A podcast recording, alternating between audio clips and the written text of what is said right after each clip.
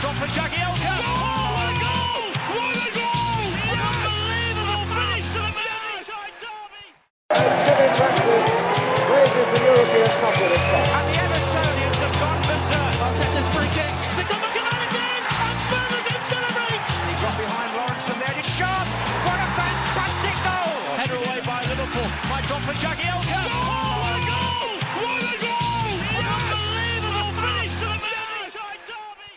Welcome to the Toffee Blues, your source for all things Everton, and welcome to another podcast where we'll be starting off as usual with the extra time segment, where Terry Owen and I will be here to look back on another hard slog of a watch as Everton labour to a 1-1 draw with Aston Villa.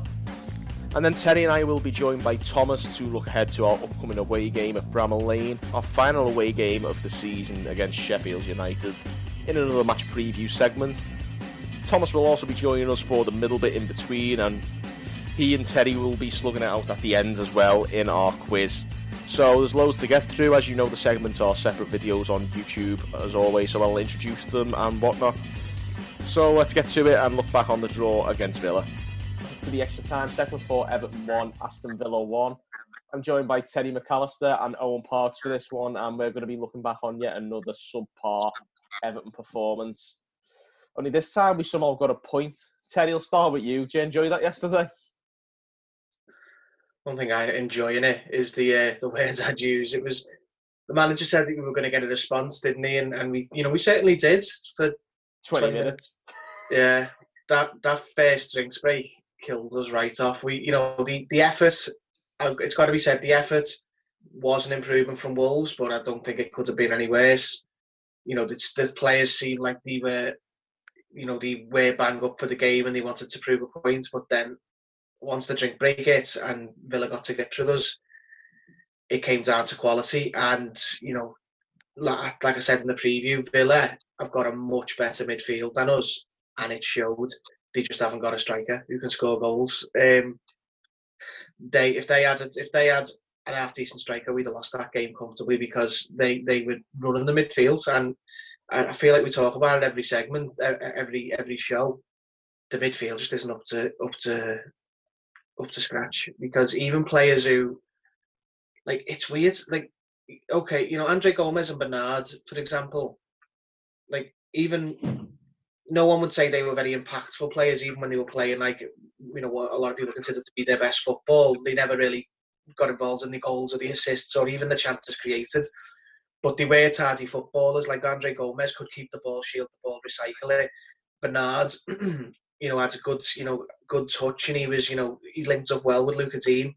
The two of them at the minute, they don't seem like they've played before. Like, every time they get it, they're losing possession and getting dispossessed. And it's just it's just compounded a lot of other issues. Like, obviously we've got the injuries to the defensive midfielders in Delphine and Gabaman, which, been the case all along, but we could have really done without, like, players who you can usually rely on to at least keep the ball and move it on. And you don't want to rave about Bernard and Gomes, but usually you'd expect them to be better footballers than they have been. Usually one of the better ones, yeah. But yeah, you couldn't. I think now Owen was a bit of a pariah before the lockdown for calling out Gomes on his. I'll tell you what. I was just about to say, we've got Owen on the show, so I think if anyone's going to be a Gomes detractor, I think we'll let him say his piece. Well, everyone, myself included, when they saw Owen, like, talking down about our Andre at first, we're like, what's this lad on? And now it seems like he was ahead of the curve, doesn't it? Like, he saw it before anyone else. But even before, like, these games, like, all right, he didn't, Gomes didn't, move the needle on the Al stat. He didn't contribute as much as many people thought he did. But even Owen, I'm sure, would say, like, he was a tidy footballer. He could keep the ball, he could pass, and it's totally deserted him. So I've gone off on a tangent on Gomes and Bernard, but basically the midfield got battered again, and we were lucky to get everything from the game, top and bottom of it. I saw a horrible statistic actually on Twitter last night, and it was Watford, of course, 17th in the league at the moment, barely stayed up by the looks of it. And André Gomes has been dribbled past 159 times this season, which is more than Capoue, Decore and Will Hughes combined. That's that reprobate with Luke McKenzie, isn't it? He's up to his old tricks, is he? It's just, I think, was these the kind of things that you were sceptical of in the first place, Owen, when it comes to Gomez? Well, before we bought him or before lockdown? Yeah, I mean, before lockdown, when you first started calling him out. Well, it weren't much calling him out. It was this thing that we only needed one midfielder, and I put that issue to people and said, no, we definitely only need one because Gomez is in Iniesta Mark II. And I've said that no one's ever seen any evidence of this. He's all right on the ball.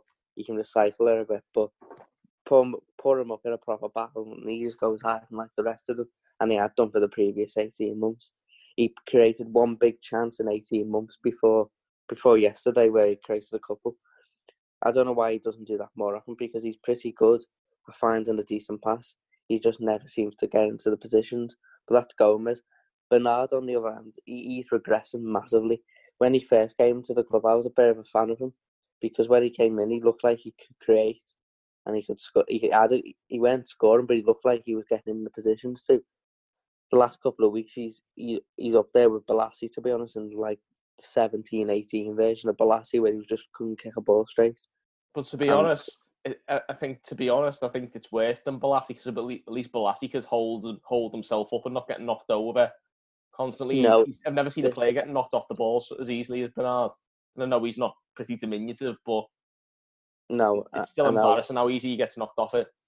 No, I wasn't a huge fan of Bernard before the lockdown even. I didn't think he'd done anything since about October either, but at least with Bernard, I always thought he could get into good positions, pick a pass, and even if he weren't directly contributing, he'd force a man to take him, and then that would free up space for someone else. But people just look at him and think, don't need to go near him.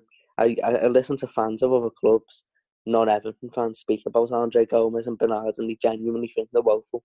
They watch them and think, we've got players who we feel who cost, well, Bernard didn't cost anything, but have lesser reputations than these two, and they offered so much more. And I agree with them because I just don't get anything from them. I don't think they add to the game. And I want a team of Everton players who add to what we're doing rather than just become bit part players. And I think this has come from, I'm not going to criticise Man City, but they, or teams like that who have like a whole midfielder who doesn't necessarily do much in the game in terms of goals and that, but he recycles the ball well. And that would have been fine if that's what Gomez is, but he's not even doing that at the moment. That being said, Gylfi Sigurdsson and Tom Davies give him a real run for his money, and I think Sigurdsson probably eclipses him at the moment. Yeah, to be fair, Sigurdsson didn't really get on the pitch for long yesterday and didn't have time to embarrass himself as much as he did against Wolves, but, you know, he still didn't do a lot, did he? He had that one shot at the end, didn't he, where he sort of got deflected wide. But again, he's even worse because he can't even pass a ball. I mean, what about Tom Davies? That's what I was going to say. I was going to say, yeah, he can't pass a ball either. The midfield options, like, you know, Gomez is, you know, badly out of form. Bernard's badly out of form. But it's like, just for Gomez, like, what can he do? Like, he's the other two are even worse. Like, I'd still start Gomez next game. Like, because I'd rather have him on the pitch than Sigurdsson. And I don't think Gomez and Sigurdsson together works either. So it's like, and there's someone watching this now going, Benny Beningham, I think it's time we give up on that. He wasn't even on the bench. It's not going to happen. So I think just a case of your dad said... Was he? No, he wasn't on the bench. I don't think he was. There we go then.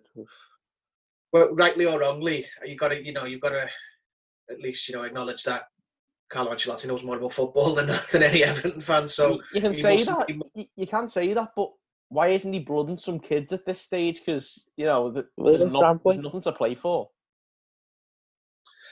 Well, it depends how you look at it. You know, league position is a thing. You know, like, setting standards is a thing. He wants to win these games. I don't think he's clearly not the type of manager we've now seen who writes off Ted Rubbers. He wants to win the matches.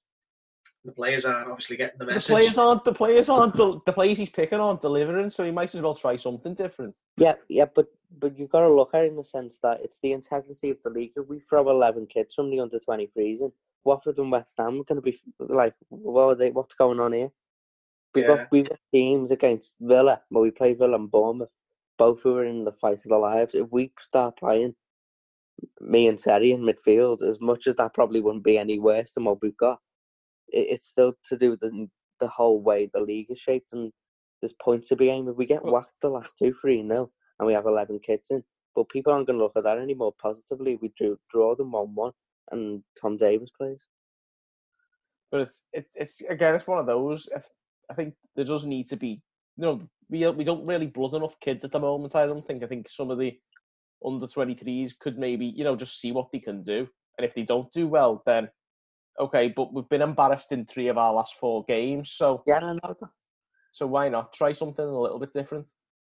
I get what you're saying, yeah, but it's just, he has done it, though. Like, Gordon was not a player before the lockdown. Like, Grant Thwaites was not a player before the lockdown. And now you'd look and go, well, what did you get out of the... that little mini tournament of Premier League games? Well, we got 2 more players there that we didn't think we had. He sort of has, but I know what you're saying. I would like him to play, you know, well, at least Moise Keane. I'm not saying he's looked good when he's come on, but, you know, I'd like to see him get an actual full game. And I'm not saying, oh, well, when we play with a full game and he'd be class, but, you know what, why not? Like, just play him. But I think Owen's right. Like, you can't just, with an relegation battle, you can't just go, right then, there's Marcelo and there's Zeneran and Beningham playing, and because, you know, West Ham and Watford, especially West Ham, are already a little bit pissed off that they're playing these games and might go down, so you don't want to be getting yourself in any trouble by not playing a proper team, because it has happened before where teams have gone to the Premier League when other teams have not played proper teams. It's that whole thing that's their problem, though, isn't it? At the end of the day, it's that whole thing years ago when Liverpool were playing Fulham, and they were in a battle with Sheffield United, and Benitez played Stephen Derby. Got beat 1-0. Owen Warnock lost the plot, didn't he? Yeah. Yeah, you say it's their problem. It becomes our problem if we do that. I know what you're saying. Like, you know, this team's not playing well, so why are we holding them up as these can win the game? But this is a manager who's been everywhere, seen it and done it all. Like, I understand that. Questioning the manager when you've got a joker like Silva or Martinez or even Koeman at one point, but when you've got a manager like Ancelotti, I think, you know, no manager's ever beyond question. But I think for things like this, you've got to just go, what's the, you know, it's a few dead rubbers at the end. He must know he sees them all in Spain, and he must not rate Beningham. He must not rate, you know, a few other players in centre midfield, because he can't be looking at Sigurdsson doing nothing and pointing, and Davies and Gomez getting dispossessed every 2 minutes, and think, well, I've got a better midfielder there, but I'm not going to bother with him. Like, he mustn't be very good. Is that where, do you think the issue lies, that these under-23 players aren't good enough? I mean, Beningham, I know he's getting towards 23 anyway, I think, so maybe his ship sailed, but what about the even younger lads? Are they just not ready, maybe, or...? Yeah, probably. I mean, he's played Gordon. He must have looked and went, well, he's ready. The rest aren't. Like, he's shown with Gordon that if he thinks he's good enough, he'll play him. I didn't think we'd see Gordon. I thought Gordon would be getting the Moise Keane minutes. Like, he'd be coming on for 20 minutes or, like, you know, 5 minutes at the end. You know, but when the lockdown finished, I thought that's what Gordon's role would be. But he's, like, our most crucial midfielder at the minute. Like, so he's clearly not against playing a kid if he thinks he's good enough. But if he thinks he's good enough is the key. I think that is it. And I mean, to be fair, Moise Keane, what we have seen, hasn't really been good enough, has he? No. The issue with Moise Keane is he will do one good thing where he'll turn someone and think, go on, and then he'll just kick his eyes or go into the stands or just... Yeah, he did exactly that yesterday, didn't he? Yeah, that's the example I'm using. But he does a good thing and then a bad thing. And as much as I do agree, I do think he needs to start. I think possibly Bournemouth for that before the end of the season. I do worry and think, I do wonder if he'll be at Everton next season, to be honest. And that's not my opinion. I think that'll be their opinion.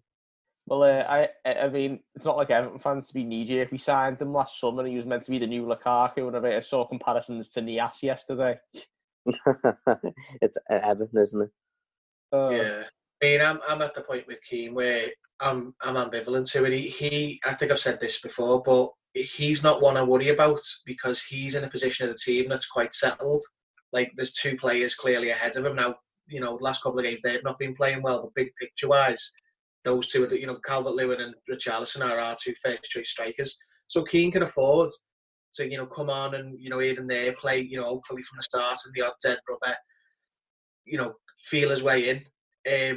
Because there's, you know, touch wood though, injuries, there's, you know, there's established players ahead of him.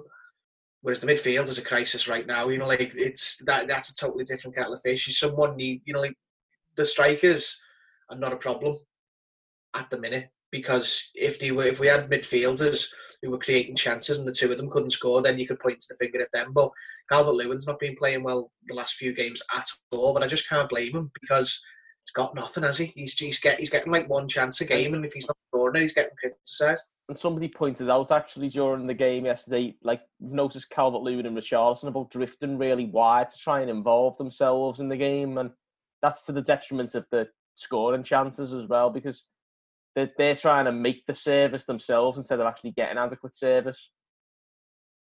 Calvert Lewin looks tired. Like it's something that, you know, because we're very demanding of the team, no one's acknowledging that, like, you know, fatigue would be a thing. And, you know, because other teams, don't forget, like Southampton started poorly and are now playing well. We've started well and are now playing poorly. It's, you know, Calvert-Lewin's one of probably the most, he covers probably the most grounds of any player on the pitch whenever Everton play, and he's playing a lot and he's not scoring, he's not getting much reward.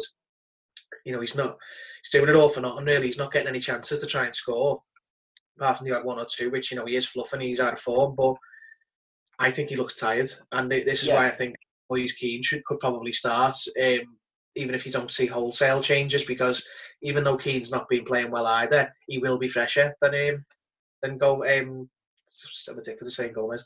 Calvert Lewin. You've got the thing now, you're looking at Gomes and there's every bad move. Yeah. Even when Calvert Lewin's like skies it over a kick over the bar, it's like, that's Gomez's fault, that. Yeah. Well, it's poor Pogba. Yeah. No, I'm still not ready to throw me badge in for Gomes. Like, I'm still part of the club, but I'm having to hold my hands up and go, yeah, he's not been doing well.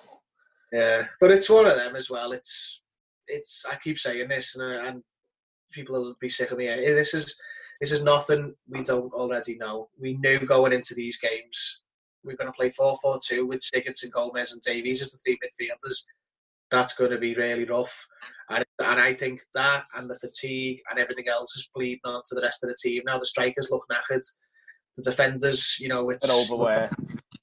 The midfielders, the three midfielders themselves are starting to get worse. Like Davies and Gomes didn't start as badly as they're playing now, but it's acute. I think any of our players we made up to see the season finish now, just because I don't think they've got much in the tank now.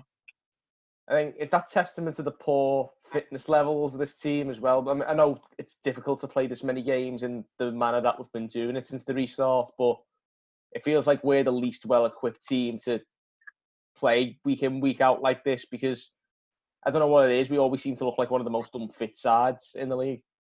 Yeah, you say that, Terry, and I understand what you're saying about the players being on the last legs and that.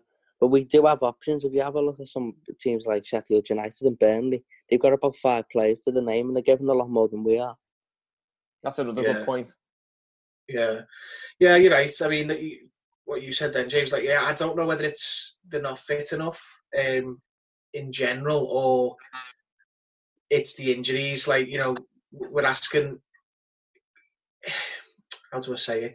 I think if either Delph or Gabaman are fit, I think we wouldn't see these performances. And I'm not a fan of Delph, but an extra midfield body to sort of, because I think at the minute, if Delph would come back fit, if Delph comes back fit, he won't. But if he does, he'll go straight in the team. And I think it's just by having someone else in there, a fresh pair of legs. It stops you as tiring as much, maybe. Yeah, it might just, you know, change the formula in there. But then again, Delph's legs are made of paper mache, aren't they? So I don't know how fresh they'd be. I don't know. It's one of them. At these last 2 games, it's like I'm just hoping we see more of Grant Thwaites, more of Gordon, and we see Moise Keane from the start, so people can stop asking for it, myself included. There you go, yeah. But yeah, on the note of the midfield being bossed, one of those players was John McGinn. I'd have him at Everton, would you?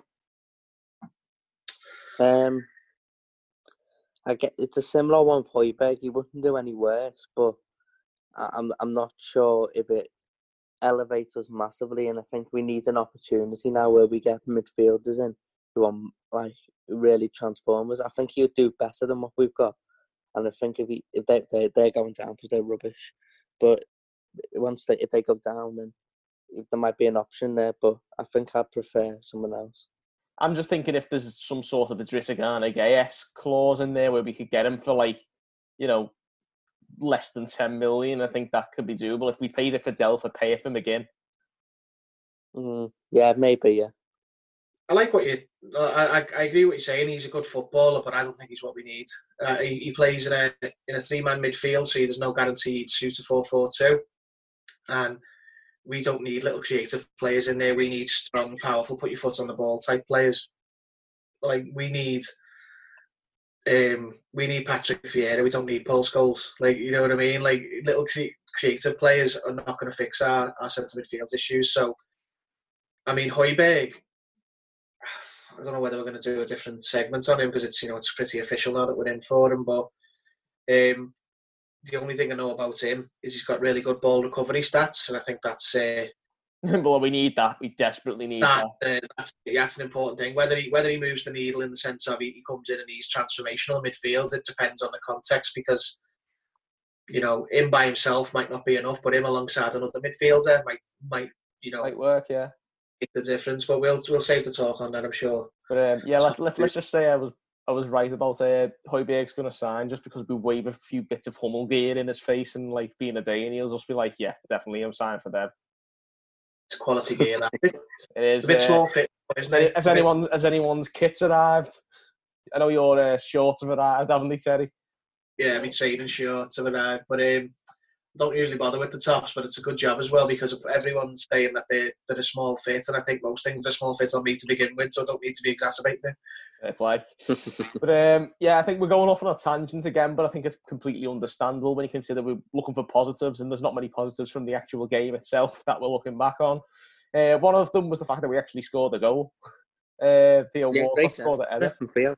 And André Gomes got an assist, which is, again, a rare one, especially Owen will tell you.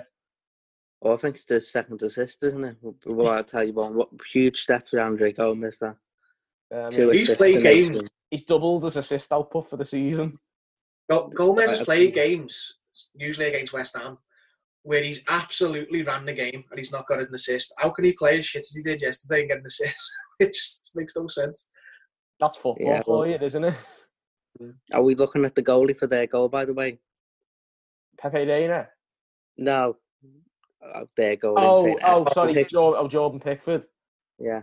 Well, he did dive the wrong way, so maybe. Yeah, there we go.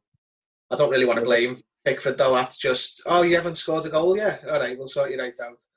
I think that was his first Villa goal, so charity case club, we love. So I thought we were going to give them their first away clean sheet, but... that's what I was saying. That's why I'm astonished we got that goal at the end. Tell you what, if they were a Premier League side, we'd have been beat soundly because they are. We were shite, but they were shite and all. There's a reason they're going down. Any other team in this division, probably Norwich included, would have beat us yesterday. Yeah, probably about right there. And it's a tough one, innit? There was, like you say, one big positive, and that was Grant Thwaites, wasn't it? Yeah, he played very well. The thing I like about him is he looked really comfortable on the ball. Normally, when you buy players from League Two, fourth division football, sometimes the technical ability when they first come into the team, it needs time to get used to. But he looks a really good footballer as well as a defender who does know how to handle himself against. I know Samata's not great, but he's still a tough customer when it comes to holding the ball up, and I thought he did really well. Yeah, I mean, even Keenan Davis come on after that as well, and he's a very physical, pacey player, and he handled him okay as well, I thought. Well, it is Keenan Davis, but it is still difficult when he comes into a team. I think he did reasonably well against Jimenez on Sunday, so I feel like it's all that's more of a benchmark to go by, I'd say, than Samata or Keenan Davis, but... Yeah. I mean, they said it on commentary last night, but I agree with it. That's one thing with all the bad recruitment that's gone on at Everton for the past 5 years plus. That's one thing that we've been really good at is plucking you know, young players out to the lower leagues and you know, tearing them around. You know, like obviously some of them took longer than others, but now if you look at our team, some of our key starters are Calvert Lewin, Holgate. You know, you go to John Stones. Hopefully that, hopefully Grant Thwaites can be another one of them. I don't want to like get too excited for him, but it was a surprisingly good performance. Some kids come on and a disaster. He came on and he looked comfortable. You know, he got clattered early by Mings going up for an aim. Not clattered, like he landed on top of him, didn't he? And like I thought he handled it really well. I thought. Yeah, the physical aspect he did really well, didn't he? He's got a few bad habits. He's still he's got that lower league thing where he's trying to suplex the striker every time. So he needs to. He gets very tight to the man, and it's like better strikers are going to make you pay for that, mate. So you need to be careful. And he's trying to have the shirt off everyone, but he was good. He was a bright point in the game, and he you know. Probably will go on loan next season, but he could be one to watch, you know, going forward. I'll say alternatively, we could just stick him in midfield for the next game, and at least we know we'll actually put a foot in. Yeah, yeah. Or play him and Keane, and throw Holgate in if he's back in midfield. Yeah. And you know, just someone who'll tackle in midfield, please. I'm just desperate to see someone put a tackle in the middle of the park. What I don't get about that is when Tom Davies first came in the team, he looked really mobile and like he could get about the pitch and put a tackle in. Now we can barely string a pass together. I don't know if it's just what we do to these players. Yeah. He was playing in, I think... Sorry, go on. Go ahead. Well, Davies, you've got to remember, when he first came in the team under Koeman, was playing in a middle three with Idrissa Gueye and Schneiderlin, and that was when Schneiderlin was playing dead well. So his job was just to go beyond the last man and get involved in the attack. So there's no wonder he looked all right then. Davies now is playing in a two-man midfield, having to be the stopper. He can't do it. We now know, you know, what position is he? What type of midfielder is he? He plays in the middle three and he's the one who goes forward. Whether he's good at it or not is up for debate, but we don't play that system. And if we did, the best form is. Yeah, if we played that system, he wouldn't be the one doing it at this point. But when he had... You know, when he had Idrissa Gueye and Schneiderlin both playing well, and his job was to go forward from that platform. That's when he looked good, and we haven't played him like that since. We've had him as a deep midfielder, and he's not a good enough footballer. He's not a good enough tackler. It doesn't suit him. So I think that's we've now answered the question about Tom Davies. Where does he play? A position we don't play. So unfortunately, I think he's probably going to, whether it's this summer or the one after, I think he's probably going to be on the way out. Because he doesn't fit what we want. Could he be one of the players? I know there was rumours that it could be a swap deal if we go for this Højbjerg. Could he be one of the players involved in that, maybe? I think he'll be John Joe Kenny. I think they need a right back, don't they? Possibly, yeah.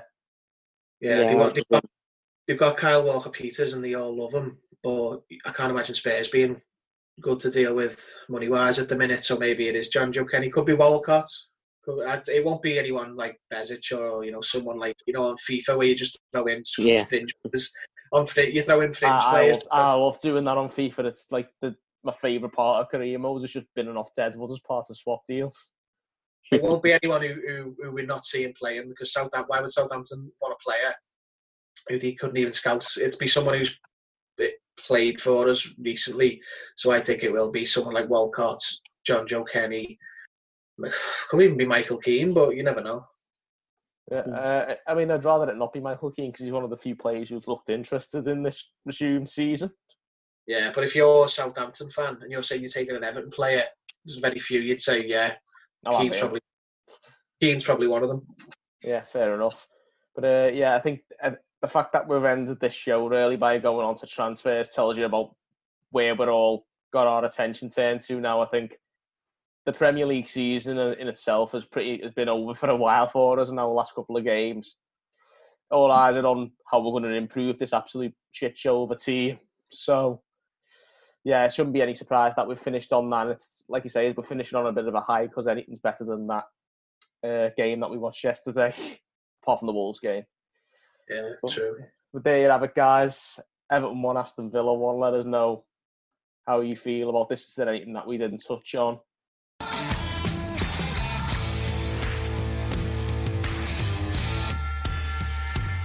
For you podcast listeners, it's time for the middle bit where we give ourselves a much needed break from discussing miserable Everton displays, which has become all too regular. We're going to discuss something a bit more random. And for this podcast, we're going back to the food topic. And today I'm going to ask the lads, what's your favourite crisps? Terry, we'll start with you, mate. What's your best crisp? You know what? He's intrigued by this one. I'm not big on crisp. I do like crisp, but I never reach for them. But I think at the minute I'd have to go for the sweet chili sensations. Oh, good shout, good shout. Absolutely unreal. Like, you get them, bit of sour cream dip. Unbelievable. Oof. Thomas, what about you, mate? I actually think the sweet chili sensations are absolutely vile, to be fair. I can't stand them when I eat them. You're the first person I've ever heard say that. Yeah, I know. People eat them all the time when they offer us one. I'm like, absolutely not. Like, I think they're just vile. I don't know why. I just can't stand them. But then, to be fair, I don't know. I go through phases. I couldn't stop eating Wotsits for ages, like last year. But now, I don't know. I'm just more just like salt vinegar Walkers kind of person. I don't know, but I can't handle those. Not that I can't handle, like, they're not like spicy, but like that's what it is. You just can't handle the spiciness of it. Yeah, just the raw heat that comes from them, to be fair. But no, I just don't like them. Full So what are we going with then, Thomas? I'll settle on salt and vinegar crisps. That's quite boring, to be fair, but I'll settle on that. I say that, I've actually just noticed I've got a massive pack of, like a multi-pack of tangy cheese Doritos just in the corner of my room, but I like them, to be fair, but... Fair play, yeah. I've gone off them a bit. I think that's why they've been sat there for so long. I haven't gone near them. Yeah, I'm changing my answer. Just popped into my head. Sour cream and chive. Pop chips. They're dead hard to get. You can get them in Boots. Oh, I know, yeah. I've heard of them. Get them in Costa, and you can get them in Asda. And I had them once on a meal deal in Boots, and they're the most addictive thing you'll ever have. They're unreal. They're the literally the elite level crisps. If you can't handle sensations, mate, then you just be everywhere off the Easter that night. Oh, God. Yeah, for me, I think there was a couple I had in mind, and I know Thomas isn't one for handling the chilies, but I like the chili Doritos, so they're up there. But I think you're on the note of anything when you talk about the most addictive crisp, you've got to go with Pringles, I think. And my go-to would be the Texas barbecue Pringles. I never really had them before, to be fair. I've never been a massive. I think they're all right. I'm not big on Pringles. Like, they're all right, but I don't get the hype. I think they're overrated. Yeah, I think in general they're overrated, but Texas barbecue just isn't. It's just elite. I like chicken ones. I don't know, was it Walkers that did some like roast chicken crisps a while ago? I loved them for like a week or something. Yeah, I haven't seen them in a while, but I loved eating them for like a week, and then I just didn't anymore. I just went off them. Steak McCoy's hit different as well. They're quite nice. Oh, I like McCoy's too. I haven't had McCoy's in ages either. I was saying this like there's like a shortage of crisps, like they're all out there. I just haven't eaten them. And I said crisp broth. I started by saying, I don't really like crisp, and I have to do 3 different crispins of the mix here. No, you've reeled off more than we have. Those pop chips, they're one of the nicest things ever. They're so addictive. No, but they're proper Tory crisp because you can't get them everywhere. Like, if you're buying crisps, you only get them in like a posh eatery or sort of if you're buying Pret a Manger or something, sell them probably. If you're willing to pay like $1.15, $1.20 for a pack of crisps from Costa, you're a raging Tory, and that's where you can get them. And I see them, and I just go, gotta get them. They're that nice. Bloody hell, that says something. It's enough to convert Terry into a Tory. That says it all, really. We know what box that fucking pack of crisps ticks when it goes into the booth. Well, there you go. So basically what we've realised is it takes crisps to turn Terry into a Tory. So if like Boris is out there listening, like there's the only leaflet you need to send through the letterbox is a packet of pop chips. Oh dear. Right, there we go. There's our middle bit. We've sussed that out. Now we're going to move on to the more depressing stuff and talking about Everton. We're going to look ahead to the Sheffield United game in our match preview.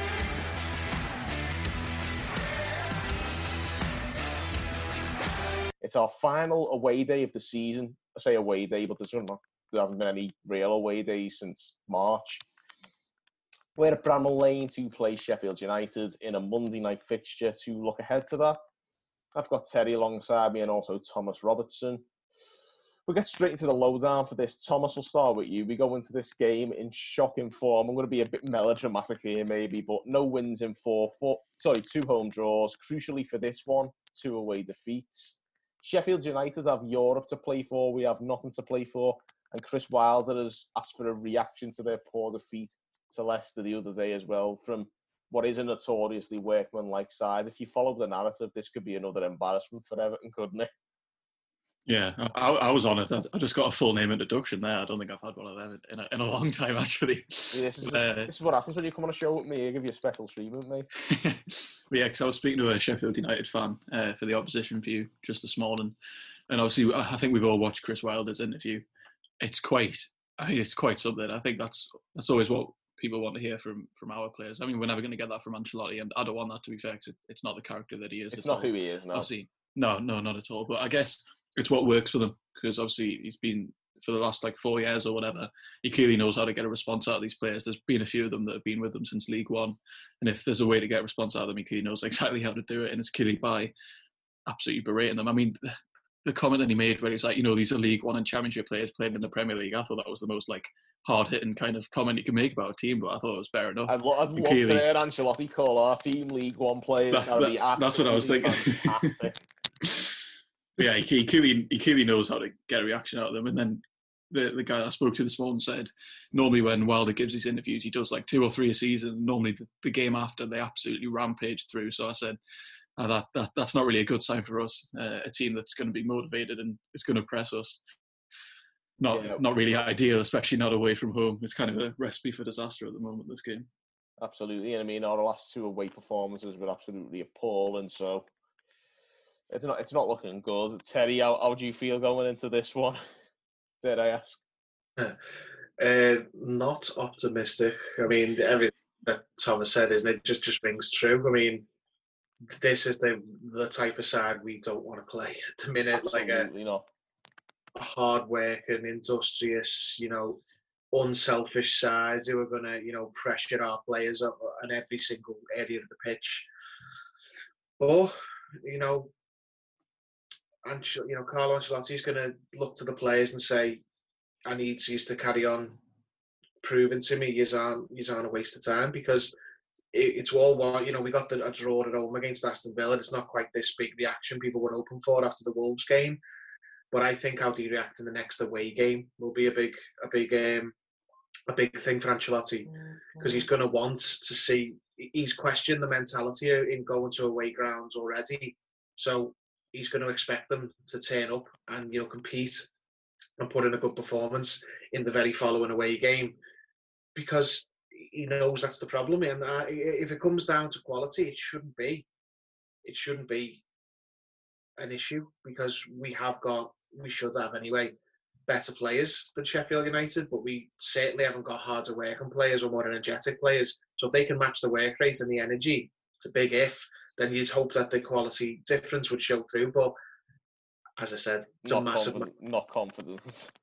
No. I mean, you've said that they're not playing for anything, Everton, but a lot of them are playing for their futures. Let's be honest. So they haven't been doing that in the last couple of games. It looks like they don't want a future. So Well, yeah. I mean, I'm not expecting big things from this game, just mainly because of that interview I saw with Chris Wilder. You just know, there's going to be a huge reaction. They're going to thump us.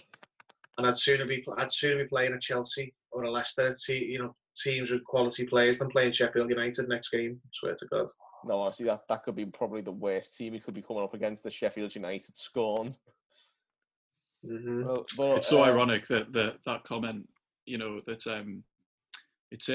in the gym at Finch Farm or something, where it's hard work beats talent if talent doesn't work hard. It's the most ironic comment when it comes to our squad, because I know, it's clearly going to be our undoing. Do you know what? That is so weird. I was actually thinking that to myself this morning. I was like, I'm sure we've got that plastered on the wall in the training ground. Right in the gym, big letters. And good on you, because I completely forgot it. I was thinking that this morning, but good on you for bringing that up, because it's a very, very good shout and very, very applicable to the situation we're in as well. Mm. That's exactly the problem, isn't it? And that's why we're where we are in the table. Like Terry said, it's not because of talent, it's because of work rate. And it's a disgrace when you think about the Everton sides, the great Everton sides. They never shirked anything. They never left anything on the pitch. And this team's just fallen way below that standard. And even the players, whether they're very good or whether they're not, you should always be setting standards and always doing the best. And they haven't been doing the best, let's be quite fully honest. True. I mean, as I've already said, this the worst possible team we could play at the minute. A team that's going to be highly motivated with a high work rate and something to prove. And that is the complete opposite of what we've been playing like. So, you know, I'm going in, you know, just with me hands over my face going, not the face. I thought you'd be having another trip to Chester Zoo or something, to be honest, Terry. Maybe I'll book a little trip to Chester Zoo. You're gonna get me in trouble. You, my work think I'm shielding. That's a joke. He snitches out there. Yeah, but I thought Branthwaite, when he came in, he just embodies everything that the rest of the team isn't at the moment. Because I mean, for an 18-year-old lad younger than me, and to be fair, I'm fairly young. I mean, out of all of us, I am the youngest, to be fair. To be younger than me, comes from Carlisle. He played he made a handful of appearances for Carlisle. And he's come and he's broken his way into an Everton team, you know, Premier League under Ancelotti. Surely that's working harder. It's almost as if they should all be like paying attention to him and not him paying attention to them as much. But I mean, at least he looks good. If there was a positive, we could go forwards, I think. Yeah, Jarrett Brandbury was fantastic in the last game, to be fair to him. And I heard afterwards, Fabian Delph asked him to show some respect. Well, that is a point. Who do you think will play? Like, you know, I think Grant Thwaites very likely anyway, just because Holgate's injured. Mina's probably not going to be back. You know, we haven't heard Ancelotti's press conference yet, so we don't know about Mina. But, I'd start Grant Thwaites, start Gordon for me. I'd possibly start Moise Keane. Not wholesale changes, but I'd do at least those three, definitely. I'd pick Beningham. Hard, is he? Yeah, I swear at this point he's been sat on the bench like 4 games and Ancelotti will still go, who? Time to... He's been dropped out of the squad now, hasn't he? Wasn't he not there last night? Yeah, he wasn't in the squad the last game. It's remarkable, that. I mean, Time to let that one go, but yeah, it's not going to happen. Yeah, the Beningham brigade's gone walkabout now. But yeah, obviously Sheffield United have picked up again. They had a poor performance against Leicester, to be fair, in the last game. But like Wilder said, they'll probably get a reaction out of them. And what better team to exact your revenge on than the most mentally weak side in the league? Yeah, exactly. I mean, let's be honest, that's what we are. I mean, technically, as Terry said, we're not that bad. But mentally, we're absolutely appalling. It's horrific how fragile we are, isn't it? I mean, I still thought we might actually win the game until Villa scored, because they weren't great either. But as soon as we went behind, I thought we're getting a draw at best. And yeah, I mean, it's combining our poor mentality now with nothing to play for. I mean, it's one thing, you know, some of them not caring at all, but then you just like couple that with the fact that we have literally nowhere else to go on the table. It's like we're battling Newcastle for 11th or 10th at the moment. Like, I mean, this game's just a massive recipe for disaster. Like, I mean, but like, I mean, I don't know about you, I'm kind of giving up now. Like, going into this game, I don't really care what happens now. Oh yeah, just kind of. Ancelotti knows what he needs to do in the summer. I mean, it's the end of the season. Oh, no, I think I found we've been doing these kind of discussions after games, extra time segments, match preview segments, and they always end up turning into transfer review segments, because we're doing now. All the fans are literally just starting to turn one eye to the transfer window and try and discuss how we improve this, because they're so disillusioned with the players we already have. You know, we're desperate to see some change, and hopefully it does come. But yeah, it's going to be an interesting one. Midfield is just... We definitely need about 2 or 3 midfielders now, I think. I can't be watching the majority of that team in the midfield play again. I'd rather see them all be bombed out, but it's not that simple. But Marcel Brands has got quite the task on him, hasn't he? He's got quite the task this summer. Yeah, definitely. I mean, this season, I mean, considering the start we had under Marco Joker, I mean, once Carlo came in, for me, and I know people hate saying this because we've heard it so often, but I think this time it's actually, you know, it might stick. It's all about just getting things built in, the infrastructure built in the playing sense, and, you know, focus on the season after. But yeah, it's the same thing Klopp did. It's the same thing Rodgers done when he got to Leicester. Work with the players you've got, suss out who you want to keep, who's worth having, suss out who you don't want to keep, and get your system, your style, your playbook. Get the players familiar with it. So I don't want, like people are saying, the 4-4-2 doesn't work. I know it doesn't because we haven't got the players for it, but that's what we're going to do. So don't, you know, change it to suit some weaker players and then have to change it back to 4-4-2 in the summer and we start next season having to learn it again. I'm fine with what we're doing at the minute. The results aren't good, the performances aren't good, but everyone now has shown Carlo Ancelotti exactly what they are and what he can expect of them. No one's pulled the wool over his eyes. So, going to the summer, we've got players there who we probably didn't realise we had. I think Grant Thwaites will probably have a bigger role than we expected. Anthony Gordon will definitely have a bigger role. Like, going into lockdown, he was... Yeah, promising kid, came on at West Ham, didn't really do anything. Now he's like, yeah, looks like our best midfielder.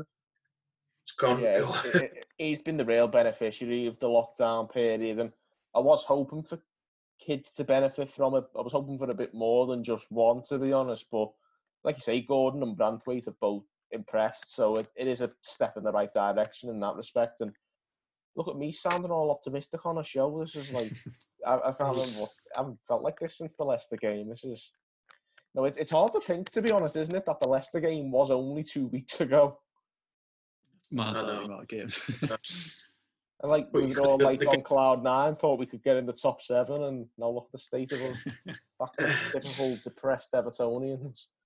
The game since have put years on you. That's why. Oh yeah.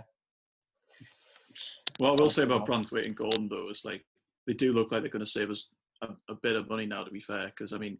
We spoke, you know, we've spoken so much about how we need another centre back. Obviously, when Gibson went out to Fleetwood, Mina's always injured.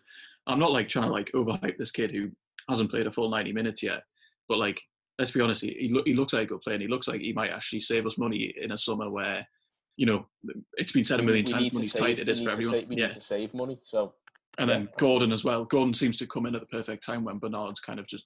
His form's just kind of gone off a cliff, really. What has happened to Bernard? I can't get my head around it because before lockdown, I mean, I'm not saying he pulls up trees because he doesn't, but he looked like a slick player who might fit into Ancelotti's system in that role, and now all of a sudden he looks like a complete liability. What has happened? It's disappointing though, because like he's a player I think everyone kind of just likes. Like I think that's the thing with kind of him. And Mina and Gomez. So, you know, when they came into the club, they seemed like they got it. Everyone seemed like they got along well.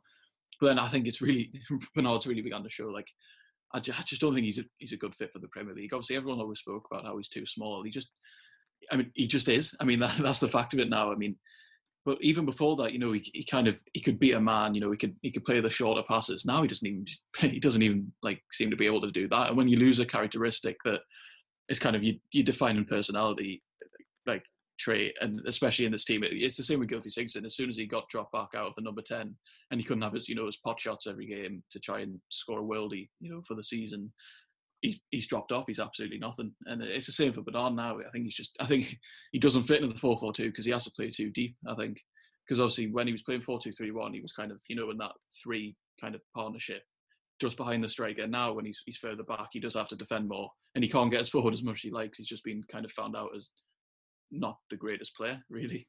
It's disappointing, but it's kind of just the reality of it now. How much of the situation we're in at the moment is down to the fact that players don't fit the system, or is it just bad attitude as well? Is it a bit of both? I think the majority of it is the system. I know a lot of people go, "What? It's the attitude." Like, yeah, the attitude comes into it, but I honestly think. I don't think Bernard, I don't think André Gomes have got bad attitudes. I think they're struggling to play their system, and they're struggling to play with, you know, some of the other players who are even worse in the system. So Bernard, as Thomas said, is playing further back, but he's also not got the two options centrally, in a 4-2-3-1 to sort of play off. Like, he would have had Sigurdsson in the number 10 role, and he would have had Idrissa Gueye in centre midfield, to work with. Now he's just on his own on the left, and what this has shown is obviously most of the world of football at one point played 4-4-2. It was far more prevalent, but obviously that's almost completely gone. Only low block teams play that at the minute, and even then one of the strikers is a midfielder who comes in. It showed how many players get sort of there's deficiencies covered by the five-man midfield. Have an extra midfield and an extra midfield. There's nowhere to hide in a 4-4-2. Yeah, everyone's got their own job to do, and if you're not up to it, you can see it's clear as day. There's no hiding. There's no getting it wrong. So it is a little bit attitude with some players, like the application. Some of them are lazy. Sigurdsson's one of the laziest players I've ever seen. Like, he just doesn't want to do anything.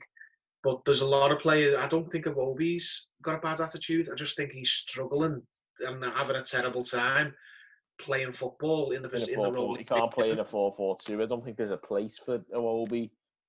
No, but this is the thing, though. It's like that's still the formation we should play to, because if we've brought in a top manager and that's his preferred formation, and if you can't hack it, then you're not good enough for the club. You need to move on. And we'll bring in players who can, because it takes a strong player to play in a 4-4-2. That 4-4-2 can make average strikers look good, but it makes average midfielders look awful because they've got too much work to do. So all these players, Iwobi's, Bernard's, even Gomez's, there's people who hide for these players now. No one thought prior to lockdown that they were probably going to go in the summer, and they still probably won't, considering the money won't be sloshing around like it usually does. But it's shone a big light on them, and it's shown that we need more powerful, more impactful, more decisive players. And the fact that Anthony Gordon's come in and looks like he can play in a 4-4-2, he's left the rest of the midfielders for dead, because he's the only one who looks like he's comfortable playing in the position he's been given. I agree. Yeah, I think it's much more the system, yeah, but because I actually think the majority of the players kind of do work well in the system, obviously, because Digne kind of gets free roam down the left, which he's always wanted. I think Koeman fits in quite well, when we kind of sit back and defend, he kind of goes into that third centre-back role. I think he's adapted that quite well.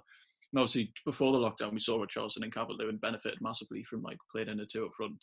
But I just think it's the most essential part of the 4-4-2 is the two central midfielders, because you can get overrun, because obviously most teams do play the five-man, 4-2-3-1. And when you've got two central midfielders that one doesn't like playing there, one doesn't have the attitude, and then you've got Gomez who struggles without kind of an energetic, defensive midfielder next to him. And I just think it is the most essential part of the system, and it's the part that we're weakest at.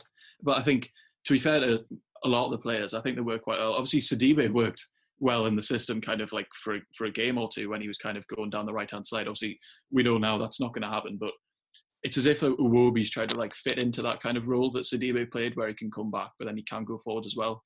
But it's just shown that Iwobi and Bernard, I think for me, they just can't come back, and then once they're all the way back, they can't then carry it forwards. And that's been the biggest disappointment for me, is that the midfield has just lost us. I think this season now, because the rest of the players do fit quite well. And I think, to be fair, I don't know if Ancelotti will have envisaged this before he came in, but I mean, he might have, to be fair. Obviously, he's a world-class manager. I don't know who I am to tell him, but it's just Coleman's aging now. He doesn't get forward as much as he did. He fits perfectly into the kind of five at the back now, because he can still defend. I think his defensive output's improved since the lockdown anyway. And I think that's a perfect role for Seamus Coleman now, because he doesn't have the legs to get up and down like he used to, and he doesn't want to either. But I genuinely think the midfield is just where our season just collapsed here. But also, by the sound of the rumours, the area we're looking the most strengthened. So I guess we'll just have to see next season now, as long as they can get the players they want in the position, kind of central midfield role. I think we can easily push on. And I've said this for a few weeks now. I genuinely feel like we're a central midfield away from having a pretty decent side. Obviously, we need to improve wingers. Obviously, Gordon can't do everything on his own. But then I think central midfield is just so pivotal to this system. And if we improve that with the right players that Ancelotti wants, I genuinely think this side could be fairly decent. Yeah, I think it's certainly a case for moving forwards. It's a midfield we need. I think a right mid and probably two centre mids could be game changers, but we have to get the recruitment right. So it's very much the onus is on brands as well to do the right thing when it comes to recruitment this summer. We can't have any bad buys this summer. We've got to get it right. And yet here we are again. The match preview show's turned into a transfer show because we've all had enough of actually looking ahead to games of football now. We just want to see new players come through the door, new kits out. Everyone's buying the new kit. Everyone's got one eye on the new season anyway. The season's done and dusted. It has been for 2 weeks. But we've got 2 games to go, 180 more minutes of torture to get through before we can actually maybe get a bit more optimistic about Everton, which I'm really looking forward to because, you know, it's what you want. It's just, that's why I love doing these shows normally, is like you like to get your hopes up and get a bit carried away, even if, you know, it probably won't happen. But get these 2 games out the way and I'll be in a far better mood regardless of what happens. So yeah, there we go. We'll finish off there. We'll do our match predictions. Thomas? Well, I don't know. 2-1 Everton. Optimistic. Teddy? I worry that we're going to get absolutely whacked, but I'm gonna be a shithouse and say a 1-1, an optimistic, possibly deluded 1-1. I'm not going to be deluded at all. I'm going to say we lose 2-0. Okay, fair enough, to be fair. I mean, I think that's quite optimistic considering what I can envisage. I'm envisaging Wolves, but worse at this rate. But I mean, that's probably it's probably about right, given the way things are going. And unfortunately, this team's so spineless that I have very little confidence in them, especially against the Sheffield United team, who are well motivated. So yeah, this is like I'm saying, guys. I've got 2 more weeks of this, and then hopefully I'll be back to being a lot more optimistic for you. But you know, devil's advocate at the moment, and it's just depressing. So you know, I'm not going to sugarcoat it, and I think we're going to get beat.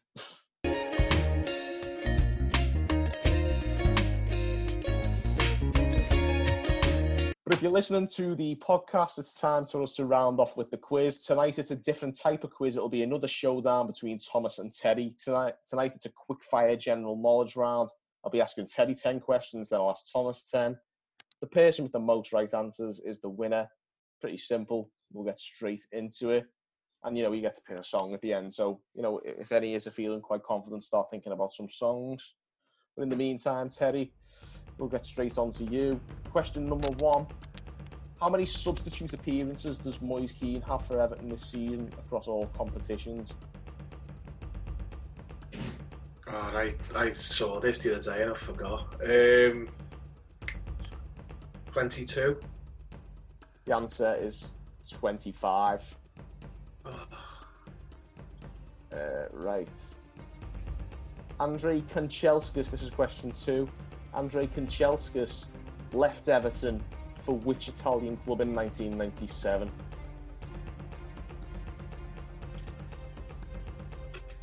No idea. I got into football quite late. It's before my time, so people are thinking, you absolute plastic bastard. They're going to go, you don't know who Kanchelskis left to? I never saw Kanchelskis. Sorry, guys. I'm a product of the Moyes era, so am I. I think we all are on this show. He was the manager when I was born, to be fair. I don't know how I could have managed that. Wow. Impressive. It wasn't Rome, it was Fiorentina. Fair enough. Right. Question 3. Aaron Lennon scored how many goals for Everton in his time at the club? I'm not going to get a single question right here. 9. Spot on. Yes! Do it. Keep crying it in there, Terry, honestly. Skipped it down the middle. Had you all fooled. Number 4, Samuel Eto'o originally signed a contract for how long with Everton? 3 years. It's 2 years. Ah. Question 5, Romelu Lukaku wore what squad number in his first season? 17. Yes. Now he's talking. Against which team did Aruna Kone score his only Everton hat-trick? Sunderland. Yes. Now we're talking. Question 7. Ramiro Funes Mori played more than 50 games for Everton. True or false? True. It was true. He played 67 games for Everton. Question number 8. Which team did Joseph Yobo sign for after leaving Everton? Fenerbahce. He's right. He's cooking on gas now. Doing bits now. Question 9. What was Louis Saha's squad number in the 08-09 season? 8. It was number 9. It was the year he scored in the final at Wembley. Anyway. And finally, question 10. How many goals did Yakubu score for Everton? 31. Oh, you were close, mate. 33. Oh, I was going to say 33 and battled it. Oh. I thought you were going to say 34. I was going to say that was even more painful there. There you go. Right, so... Terry, you have scored out of 10. 5 out of 10. Thomas, you've got... I'm never getting sick. I'm never getting that. Right, Thomas. First question, true or false, David Weir played a game for Everton in 2011-12? False. It was true, he played for Everton's under-23s. Oh, that's so bollocks. Honest to God. Question number 2, what shirt number did Phil Jagielka wear in his first season at Everton? He was probably here before I was... I don't know. How old were you then? Because I was like 11. He was still in his dad's ball sack when that happened. I don't know, 16. He did wear number 16. Get out! No way. Go. Question number 3: how many goals did Gareth Barry score for Everton? Not a lot. 11. 5 he scored for Everton. Question 4, Thomas Radzinski left Everton to join which club? I've got no idea. I don't know, somewhere in Canada, MLS, somewhere, I don't know, Montreal Impact. He went to Fulham. Oh crap, I've literally no idea. Question 5, which team did Andy Johnson sign for Everton from?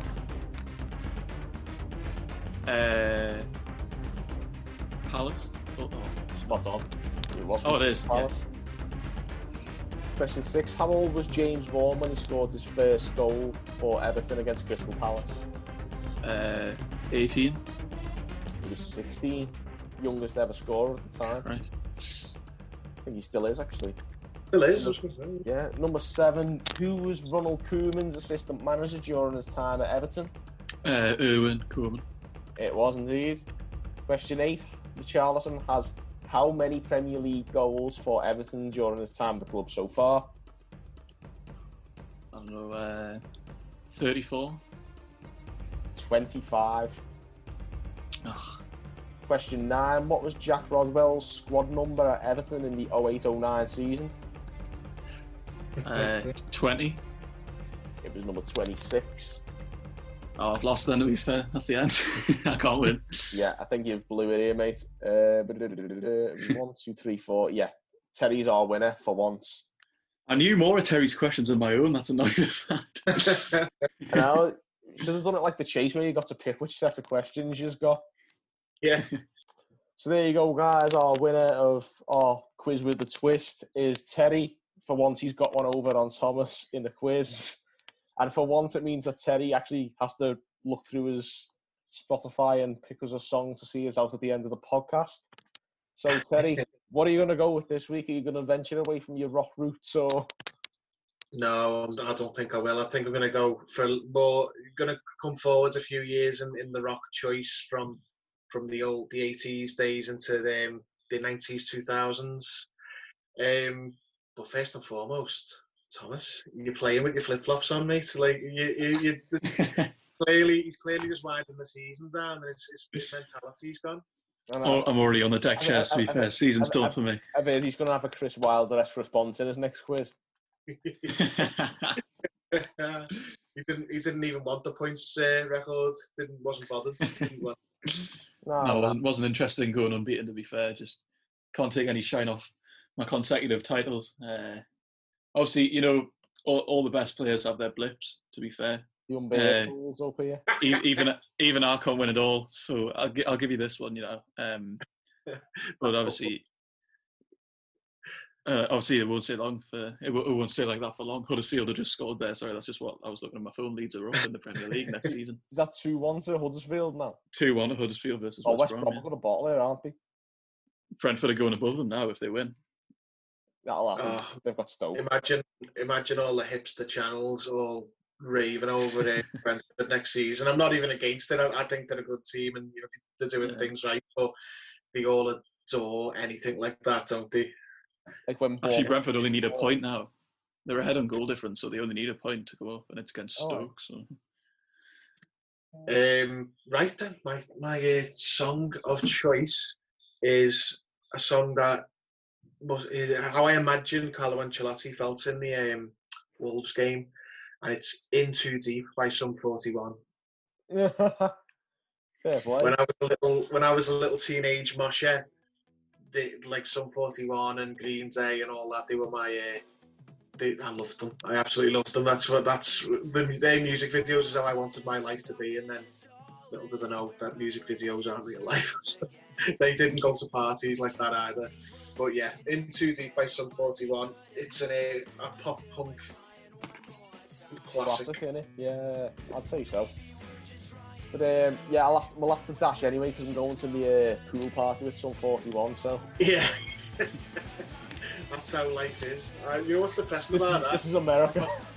I'm older now than they probably are in that video. They're probably only in their mid-20s. That's it's got me sick. Oh, mad, isn't it? Yeah. I mean, I think I've got like a full another 20 years on just watching Everton this season, so... Tell me about it. Yeah. So Sum 41 it is. Bill. Oh, what's happened? Billich is losing his head here. I've just stuck the game on for the end of the podcast. Billich has lost his head on the sidelines. Like, he's having a go at the fourth official and everything. He's cracking. Lavin's cracking. Oh. He's gone full Jurgen on the sidelines. Yeah, he's not happy about it at all. Gaining at the fourth official. Yeah, literally. Oh yeah. So we'll leave it at that anyway. We'll leave you with Sum 41 into the team. Thank you for tuning in on the Toffee Blue. See you later.